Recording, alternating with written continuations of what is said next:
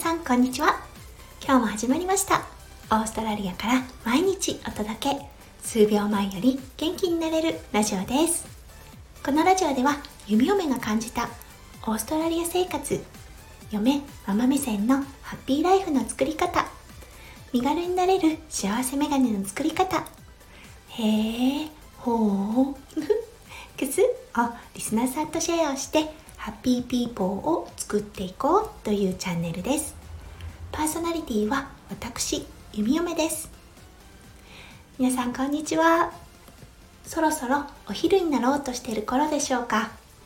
弓嫁今日も昨日に引き続きお仕事に来ております。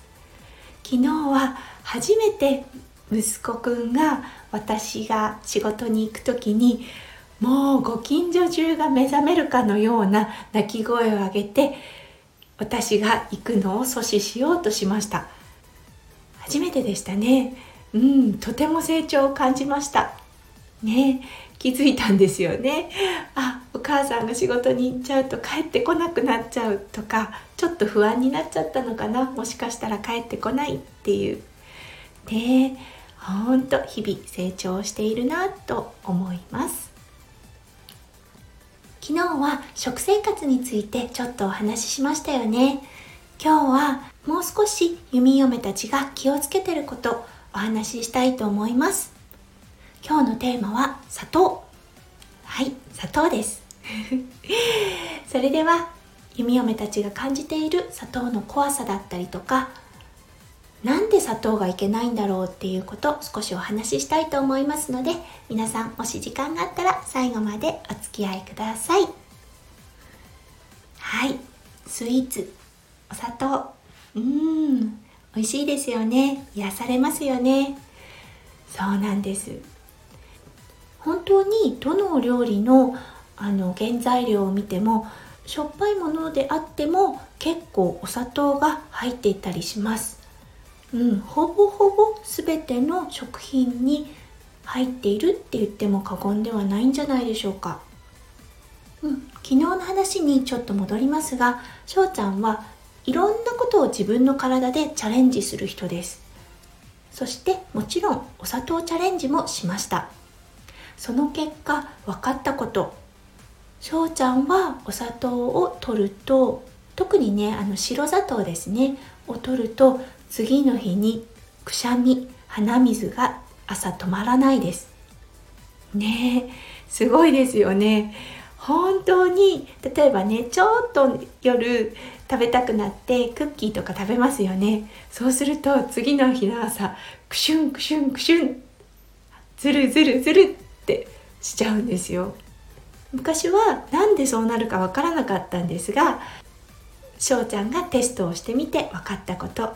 白砂糖はアレルギーを引き起こす炎症を引き起こすでした。弓嫁大学で看護の勉強をして糖尿病っていうものを知りました。そして実際に看護師になるまでなぜ糖尿病がそこまで怖いのかっていうこと分からなかったんですよね。でも実際に看護の職について現場で糖尿病の方と触れることが多くなってとても糖尿病という病気が厄介なことに気づかされました、うん、糖尿病がなぜ怖いのかっていうのはゆっくり体を蝕んでいく病気だからです、うん、毛細血管をまず破壊していくということで目や腎臓が見えにくくなったりとか腎臓が機能しなくなったりします。そして例えばね小さな傷ができちゃった時まあ大人であれば数日ぐらいで治りますよね。糖尿病の方はそれがとても治りづらいです。ね、だからね弓嫁が働いている手術の現場やっぱり手術後の回復もとても遅くなってしまうんですね。うん、回復が遅れるそして糖尿病を患っているがためにそこに炎症が起きてしまったりということもよくあります。なのでとても厄介で恐ろしい病気だっていうことを思い知らされています。さあじゃあねどうやって砂糖の分量をね減らしていったらいいのかなって思っちゃいますよね。うん。キーポイントはゆっくりです。弓嫁いろんなダイエットをしたことあります。そしてほぼほぼ全てのダイエット失敗に終わっています。というのは長いスパンで物事を捉えることができなかったからです。どちらかというとさあ明日からダイエットこれこれこういうダイエットをするのって言って一生懸命頑張って体と心に負担がかかって長続きしないというパターンがものすごく多かったです。なのでゆっくりです。